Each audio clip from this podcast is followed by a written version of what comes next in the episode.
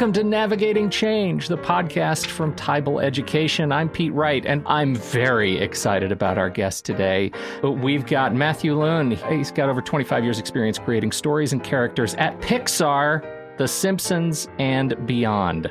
Now, we met Matthew at uh, NACUBO this year, right? One of the most unlikely places, but the, the, best odds? place.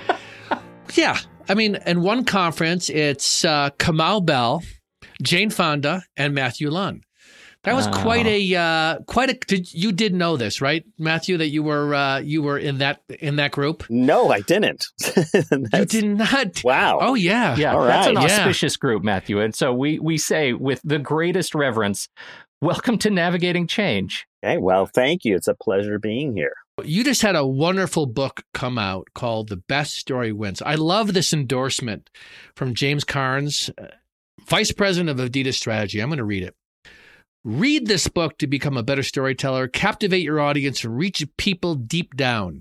Rare brilliance, and yet so simple and fun. Learn to connect on a deeper level to any audience, consumers, clients, higher education leaders. I added that one, by the way, Matthew. okay. Extreme intelligence delivered with pure enjoyment. Brilliance, extreme intelligence. Your parents must be quelling at this point. Wow. You know, I really should have read that endorsement closer because that, that should have been on the front of the book. I really am upset now. It's unbelievable. Rare brilliance. that's what you want in your book. I don't know if my parents would say that, but that's that's what James from Adidas said. So that makes me happy. Absolutely. So, first of all, I want to talk about this title. The Okay. best story wins. You know, I have to admit that the title caught me off guard. And without naming names, let's talk about the losers. All right, just for a minute. okay. See, the best story wins presumes that there's a loser in these conversations. So without saying any specific people, when you say the best story wins, describe a loser in this domain. Like I'm like what does it mean to be a lose to lose in the conversation, right? Well, I would say that, I mean, that's really harsh when you put it that way. but Well, this is just the beginning. okay. but you know, it's like, isn't it? It's interesting when you have two people making basically the same pitch with the same content, but one person uh, is able to captivate the audience and another one doesn't. I mean, you can even see it in movies. Like, remember when, you know, Pixar made Bug's Life, and then there was another company uh, that made the movie Ants. Why did they were both about insects? They're both computer animated films. Why did one film do better over the other? And it really is because the uh, the one that had the best story. And the same thing goes with somebody making a, a picture presentation.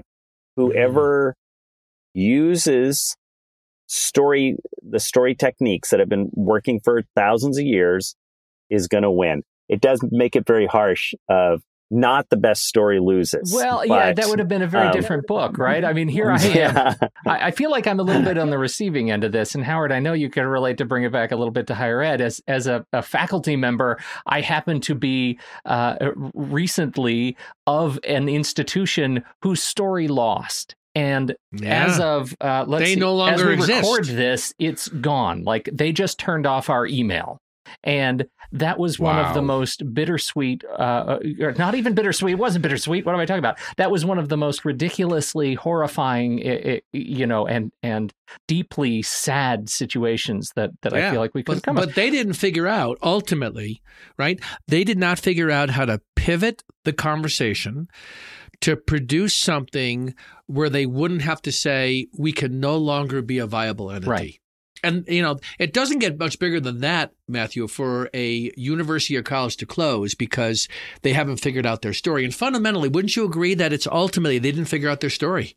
You know, and it's not only figuring out your story as a company or brand, but even more importantly, how to land the audience or your students into their story, right? Mm. You know, it is important for us to be able to tell, you know, the story of our CEO, our leaders, of the, the visionaries at our company. But really, the most important thing is that you're landing other people into their story if they go to your college or they bear, buy those pair of shoes Yeah. um, or that car, right? you want to paint a picture for people of what their story is going to be like if if they want to work with you or engage with you. Yeah, and this so this begs the question that many higher education leaders are either blind to or ignore partly because they don't have to or they think they don't have to is there's a high degree of resignation on campuses. Now, nobody wants to admit this, but it basically shows up. I'm going to keep my head down, do my job. But if you really dig a little bit, I can tell you that a lot of people I work with at, at all levels in an institution, at multiple institutions, there's a sense that there's nothing that we really can do that can affect a change.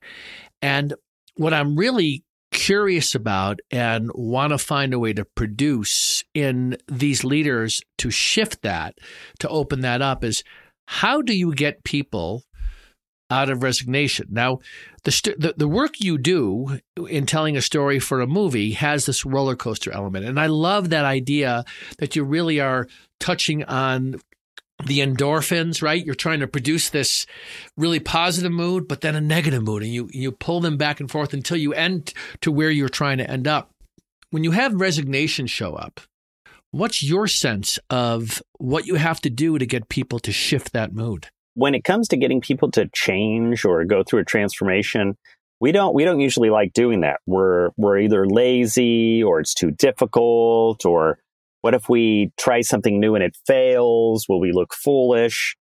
And really the best way to get people to try something new, to be able to see something in a in a, a new and different way and want to jump on board with it is if they hear or see stories of how other people have tried something new and it worked. Mm, you right. know, especially yeah. if the people are in a very similar place as you are in your life. I'm in my mid 40s, I have three kids. If I see or hear uh, a story of somebody that's in my same place in life trying something new and they had a success, it's like, okay, it worked for them. It should work for me. Yeah. So when I'm putting together a story, you know, I want it to be entertaining. I want it to be inspiring, but I really do hope that through it, people learned something and they were moved to look at their life a little differently. And even if the character on the screen is not a, uh, a representation of who you are, you you use these universal themes that everyone can connect to, like you know, birth, death, love, love lost, and people can connect with it. And so many times I have people come up to me and share with me how a Pixar film changed their life. That kept them and their wife married, um, things like that. It's, it, you know, it's very moving and humbling. Well, you know, you you've branched into uh, the work world and helping teams be effective in storytelling. And I've been doing that for years, not not with the background and skills that you have brought over your lifetime, but in the way of just having been in this industry of education and and continuing to look for ways to produce something um, that will emerge that will produce something for others, right? That it actually creates some new energy. What have you discovered that is the most challenging thing about working with individuals who find themselves in a workplace and they have to work with others and there's bureaucracy. And I would say most people, at least my experience, most people do not think about themselves as a storyteller. That there's a that there's a sense that you know there are good storytellers, but I'm not one of them. How do you help them shift that that self assessment? Yeah, so you know, it's it's like when we were all kids, we were all writers and we were artists and we were singers and actors and actresses and we were all creative. And then we turned five. Get in elementary right. school, yeah, we get in middle school, high school, and then all of a sudden, it's kind of like I'm not the creative one. You know, Alex, he's the creative one, or Valerie, she's the creative one, and then you just start to remove yourself from that's not who I am. And and really, the people who are the best communicators at work, the people I would even say who are most of the time the best, you know, leaders at work are ones who are still good storytellers. And I think the challenging thing I see is that, you know, some companies are a little bit leaning towards being a creative company. And then others get a little more analytical, you know, like a data analytics kind of company. And they say, how can I find anything creative or s- storytelling like in my job? But for me, I see that almost any business, you're, you're, you've got to be a good communicator. And, and yeah. if, if all works out for you, a good leader and being able to share what your company is about and what you're trying to, you know, share with the world, a product or idea. You use elements and techniques of storytelling to be able to make it clear and concise and not just be about the facts, but to find an emotional connection with people. You know, I mean, you look at uh, like a financial institution, you would say, oh boy, that's pretty boring. But a financial institution is not just about helping people make and save money. It's about helping people gain financial freedom to be able to do, you know, all those other dreams they have in their life. I work with Charles Schwab a lot and, you know, their tagline is own your own, own your tomorrow, which is great. It's not about, they're not saying, you know, make more money. It's, it's financial freedom to be able to own your tomorrow.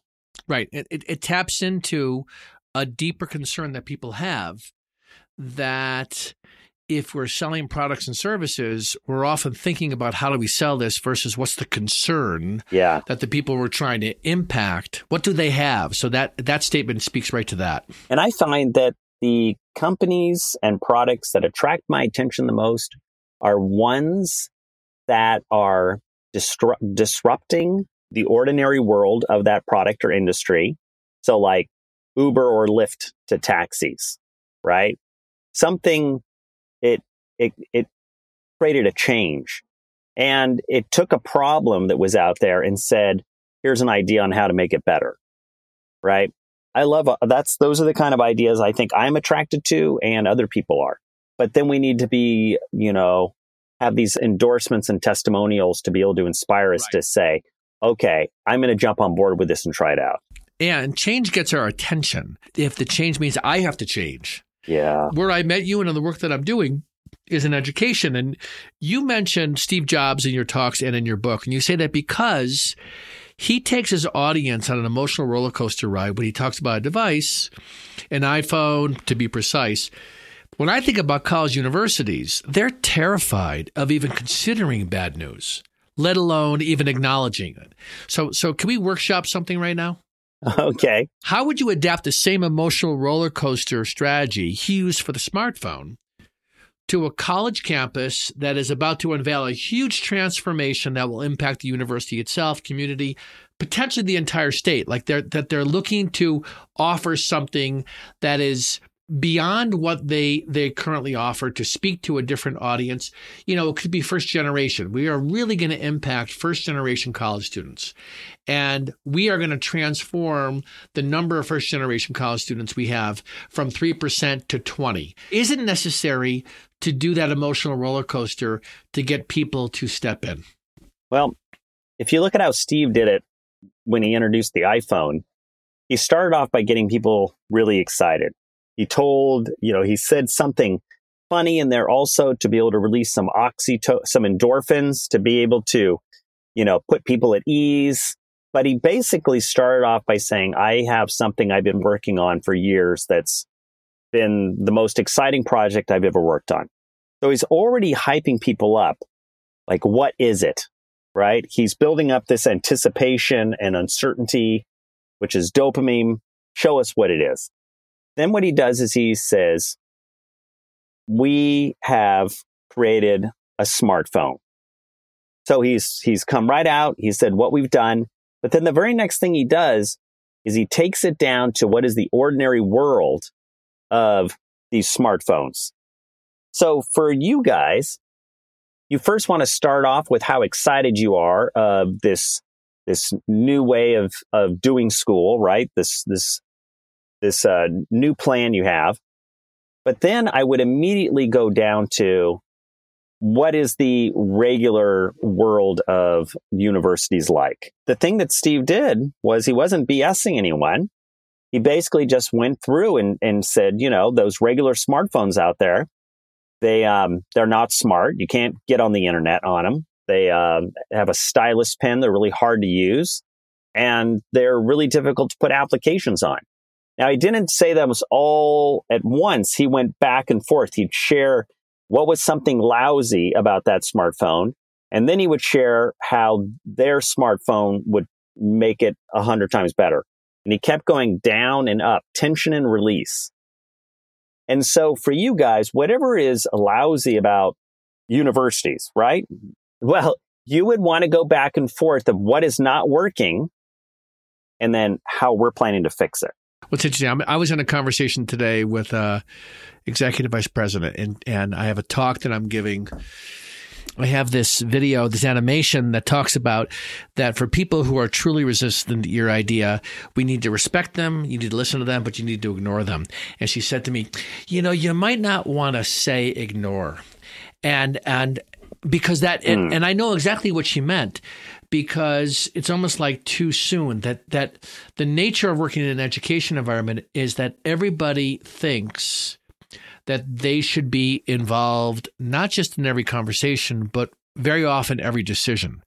I mean, this is part of the dysfunction of education institutions is that the decision making isn't clear that in itself produces a certain mood on campus. So if you wanted to go out and tell a negative story, I can tell you the reason why no one wants to speak those things is uh, like like we need we're going to move forward on something and the faculty this is your role in this is because the faculty may have a different view of what their role is. Mm. So there is a lack of trust that exists in higher education between the leadership bodies and faculty, administration, trustees, that that seems to me to be a, a, a major impediment to producing, uh, moving together towards something. So when you have lack of trust, it seems like you could have a great story, but I'm not resigned, but I'll tell you, I, I, see, I see this lack of trust as a foundational challenge to be able to produce something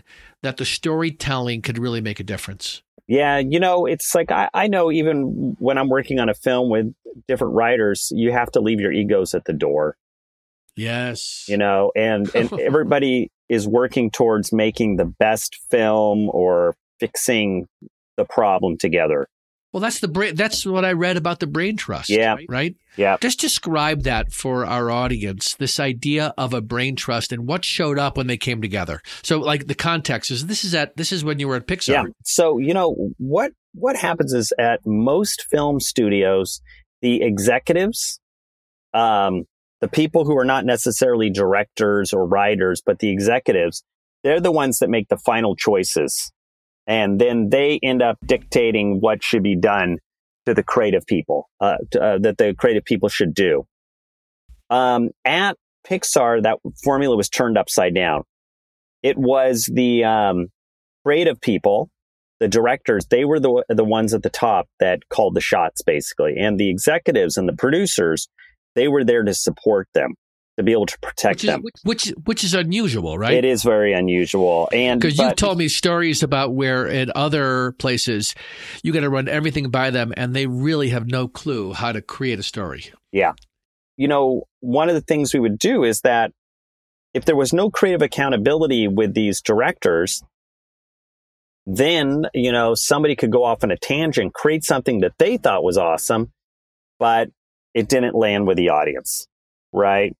So the brain trust was basically every one of these directors would have to pitch their story to the other directors and writing team and people would give candid feedback. It would be honest, it would be kind, it would be candid, uh, or with candor. You know, it's hard. Creative people getting feedback, um, you have to leave your egos at the door. And we really saw that in this brain trust group that it, it actually made the films better when we got feedback from the other directors and other writers. Yeah, but very interesting. It's about not just giving the right feedback, but it's it's taking the right feedback. You know, just because someone doesn't like your idea, it doesn't mean they don't like you. right? right? You can't take these things personal. I love that you bring this back to leaving ego at the door. You know, Pete, it seems to me that this is a critical idea that if we're going to do any initiative at an institution, that's the conversation out of the, out of the gate. Are is everybody in this room willing to let put their ego aside? And you know, it's very often I have yet to do that. I really asked. I recently I asked a group, "What does it mean for you to bring your best self here?" And it was a group of faculty, and they finally stepped into this. That's different from uh, leave your ego at the door, and to even get people to explore oh. what that means. Uh, yeah, and I would I would suggest that to a lot of people when you say what does it mean to bring your best self or bring your best self to this meeting, that involves bringing a heavy dose of ego, right? Because my best self ah. is it happens to be sitting on my the, my own shoulder. Yeah, you know, bringing your your best self and leaving your ego at the door. I think it, it's it is about being the real you. People appreciate it when you are the real you, but there has to be humility in there you know? Right. And people appreciate that. If you share what's actually going on in your industry that may not be so great, people all of a sudden connect with you because you're being authentic. You're being human. And it's it's relatable and it's honest and people will listen, you know? And that's a big part of storytelling, you know, is being authentic, being vulnerable. And what you're doing uh, when you are being honest and vulnerable and speaking from your heart is you know, you you are um, you know, releasing that oxytocin, which ends up making people have empathy for you. They have they have they bond with you, they connect with you, they trust you. And that's one of those, you know, storytelling techniques we use all the time to get the audience to like the characters as we release that oxytocin to create empathy. You know, you know it's interesting as a as a non uh, movie guy, meaning I, I, I don't, I'm not invested the same way you are. And I know Pete, you're very invested in movies. It's very interesting to think about movies and liking characters and the subtle difference between liking a character and feeling like you're seeing something that is either cliche or is something that is not authentic. It's like oh, that you could already see. That's where Up was so amazing. Pete and I talked about this. You know that in the first three minutes for a children's film, that that it goes through what it goes through, and it and it felt like it surprised the audience. In my view, well, you know, you always when you're thinking about authenticity in in storytelling or doing a presentation, it's you're right you want to avoid cliche. You want to avoid being saccharine and you want to be sincere. You want to be authentic. And that means that you have to open a little bit of yourself up to people. And we, we get scared about that. But the thing is that those are the best leaders and the best storytellers, the ones who can be a little bit, you know, it can be more sincere and open up. And sincere doesn't mean weak. See, I think when well when people open up, I think there's some people that interpret showing themselves or whatever you mean by authenticity yeah. that it comes off like the, the, the fear is that they're not going to be able to lead, they're not going to be able to, to direct, and and I think that it it's a risk for some to show that. You know, it's an example of the question is can this be learned? You know, what's your experience about this? Can this can this way of being be learned? Well, the thing is that when you watch a, a hero in a film, you like the hero not just because they succeed all the time. You like a hero because they fail as much as they succeed.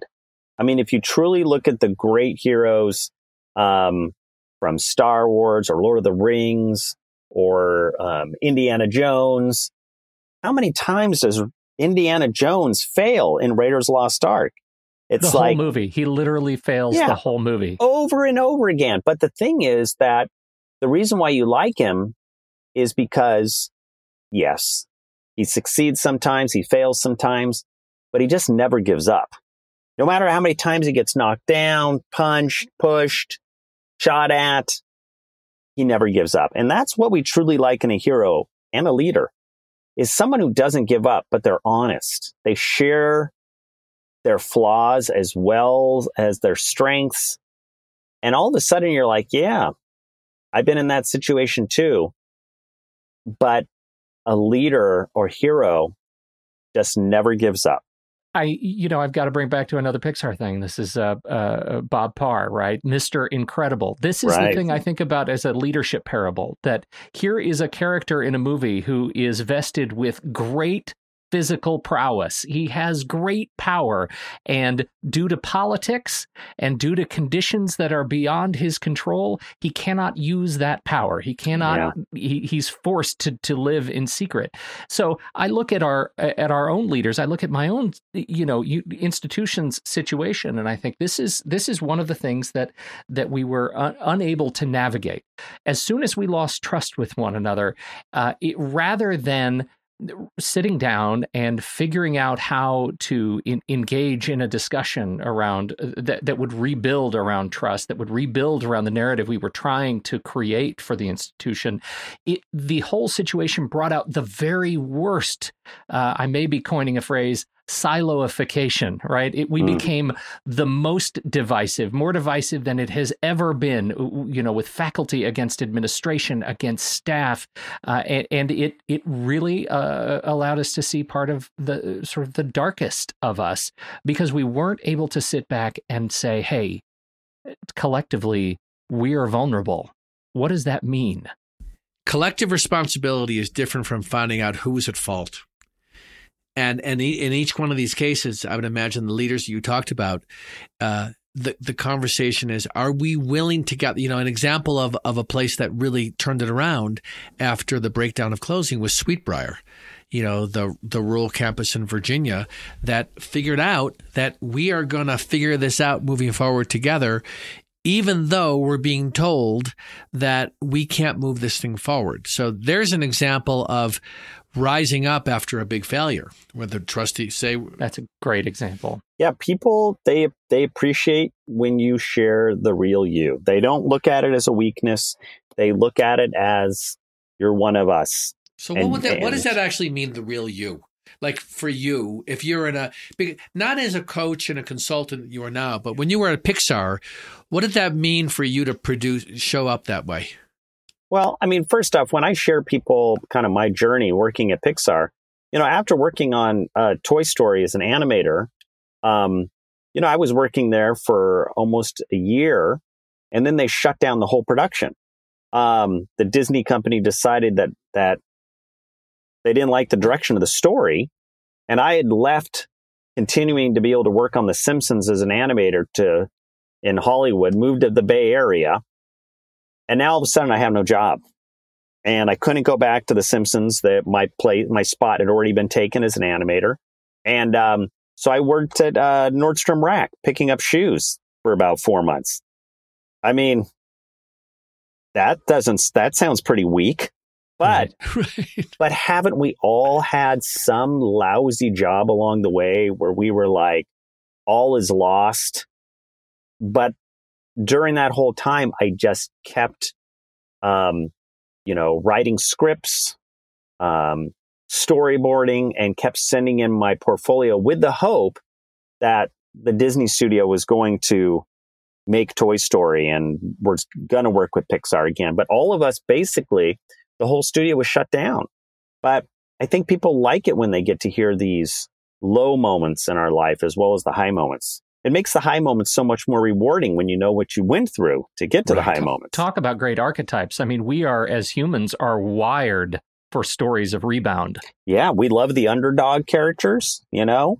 And um, I mean, when you think of so many characters from, you know, Apple to IBM, Pixar to Disney, uh, you know, Uber and Lyft to the taxi industry, we love a great underdog story, you know? I want to make sure you have a couple of minutes to uh, tell people what they will get uh, in reading your book. Like what? So so say a, li- say a little bit about that because we're going to make your book available online so people can buy it. Well, you know, my book is about the storytelling storytelling techniques that I learned, I helped create at Pixar, and you know, I also come from a business family who owns toy stores, and so I was able to be able to take what are those storytelling techniques that have worked really successfully at places at Pixar and and at other studios in Hollywood what are those storytelling techniques? What are these techniques that get us to sit on the edge of our seats, be able to help us retain information better, and to be able to root for a hero? When people think of Pixar, they think about stories that make people feel something. And there is a way to use those techniques in business. So in my book, I end up sharing what are those five principles of storytelling that make a great story and how you can apply those to your everyday job in business, whether you're uh, a marketer, whether you are, you know, in HR, you're in finance, you're in healthcare. This is going to apply for anybody in business to be able to help them be a better communicator, to be able to pitch ideas better, and to be able to keep people sitting on the edge of their seats. And I also make sure that in this book that it's entertaining as well. Well, I had a chance to read through the book, so I got it online, and uh, it's what I love about it is the simplicity but the uniqueness of the ideas. Right? There's a lot of storytelling ideas out there, but it's it's I took away from it there's a roadmap. You know, if you follow this simple roadmap, especially if you're a beginner in this domain, you can really accelerate something that is that is a career builder too. It's there. There is a lot of books out there on storytelling for business, but and I hate to say this, most of the people who have written them are not necessarily people who have worked on films or in storytelling. I mean, this is the first book that is from a Pixar story person. And what were those techniques and how can you use them for business? So this is really the first. I, it's it, it's really terrific, and I think uh, Howard, I, check me on your experience too. My experience is business leaders normally discount the value of story as something for creatives, and they aren't able to uh, free themselves of the yoke of pre- previous, you know, experience. And I cannot say how valuable this is as a skill to communicating uh, from a leadership perspective, from a leadership management, team building, institution wide. This is an incredibly valuable thing to get good at. Yeah. And what's interesting, Pete, is there's divisions in education institutions which where it's sort of siloed. Here's the storytellers. Yeah. Which in some ways gives an excuse to the other people to say, you know what, we don't know how to tell we're going to use those people. I get that. But I think the point that you're making, Matthew, is that if you're in a position to influence others, you need to learn how to tell a story yep. that that moves people in a direction you want to move them. And and that there's a methodology there actually is a method that produces that. And to your point your years of experience of seeing what that is and how do you get an audience to be moved uh, that's the formula that you've been following. Yep. And that's what's in the book yep exactly fantastic so do we uh do we have any like uh insider baseball kind of questions that he probably gets all the time like what's your favorite what what don't you get asked? What what don't you know obviously what's your favorite movie? You know, tell us a story about Steve Jobs. Tell us something that you don't often get asked. That you say, why don't why doesn't anybody ever ask me this question? Yeah, that's right. Your favorite question you've never been asked. oh my gosh. Well, um, you know, I don't usually share with people that Toy Story was shut down, you know. Yeah. And the, right. the hardship right. that went into hoping and praying, keeping your fingers crossed that I would get hired back and that the studio would keep going. And when I came back, then that was the beginning of 20 more years working at Pixar. Um, but you know, I I would say that um, I, I'm very happy I was at the right place at the right time. And definitely my favorite film that I worked on at Pixar was Toy Story. It was the beginning. It was the first CG animated film. And I'm definitely very proud of that I was a part of that. And also part of Toy Story 2, 3, and yes, 4. So yes. You know, I'm if, telling you, I, I as an uh, uh, as an, an, adult sitting in the theater with my kids, I wept hardest at Toy Story three. Oh, Are I you kidding? You. I hear you. Uh, I know that's my job. Make people cry. Ugh. Brilliant. I'll have to show you at some point. I, I went for Halloween as uh, as Woody, and my my son Max went as Buzz. And there's we have a little cutout of me Oh, that's like this big. I'll have to show it to you at some point. Oh, and this made a huge impact. One last thing Sure. here. So, if people watch your and listen to your TED talk, you'll they'll they'll hear the story about how you came to this from your childhood. Does um does your father admit that your success was his fault? This has been an interesting, uh, interesting experience for the both of us. I think. fantastic experience. So we lost our guest. You We know, did. We, just, we lost our guest in in somewhere, and I should add, it, it's because Howard asked him about his father. Yeah, I, I I was the cause of this, and the, everything went blank. But but but then he called me back and said he had some technology thing going on, but it really was that I I got a little too personal. I think. It was too personal, and the technology failed because correlation, causation, and all that whatnot. But we, it was delightful having Matthew on the call. He can't get back on, and we were about uh, at the end anyway, so we decided let's just wrap it up. So what were the key lessons, real quickly? The key lessons are leave your ego at the door. Leave your and and I. This is a point that I was about to add, and I'm going to do it because he can't respond. Uh, I think creative people, in particular, on this point of leaving uh, leaving ego at the door, uh, tend to be to have a more difficult time doing that because they tend to be more sort of universally empathetic and really are thrive on feedback of others. And so I know from my own perspective, it's enormously challenging to leave my ego at the door because I'm so deeply impacted by others' opinions of my work. And it took years to learn that. And well, and I think you're still learning it. I'm still learning it. And it's interesting you use the term empathy because I think it more like recognizing what your value is. And I think if you build a career around having a certain competency about being creative, and then some idiot like me comes along and says, I don't like that image. Yeah. Like, what the hell do you know, Howard? I'm the expert here. Right. Right? I've I only been doing how- this for 30 years. Right. But That's that's, all right. Whatever you That's- think. But that's ego. Yes. right? Exactly. So, so this is an important lesson for all of us, and especially for leaders to say, you know, if you're the college president, what does it mean to leave ego at the door, but still lead? Right. That's the that is the a central lesson for me in this conversation. Great question. It's a great. Yeah. We'll have to have Matthew back. Uh, It would be great. I feel like we could literally pick it Yeah. up in mid sentence Yeah. and, and try that again. But Yes. we should also say you can learn more about Matthew at Matthew Luhn, L U H N story, MatthewLuhnstory.com. You can find out all about the book, The Best Story Wins How to Leverage Hollywood Storytelling in Business and Beyond. I'm telling you, I feel like this is an unsung skill in leadership. And don't sell yourself short as a leader, be a good storyteller. It's hugely valuable. and read the book. Read the book. Yeah, the and so we'll best put a link. story wins. You We'll don't want to be a loser. You don't be a loser.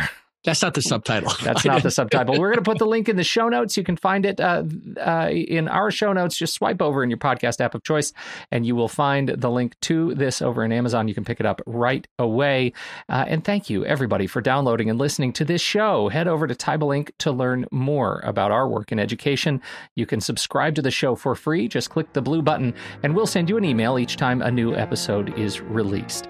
If you like what you've heard today, please share with a friend or colleague you think might appreciate a new podcast in their library.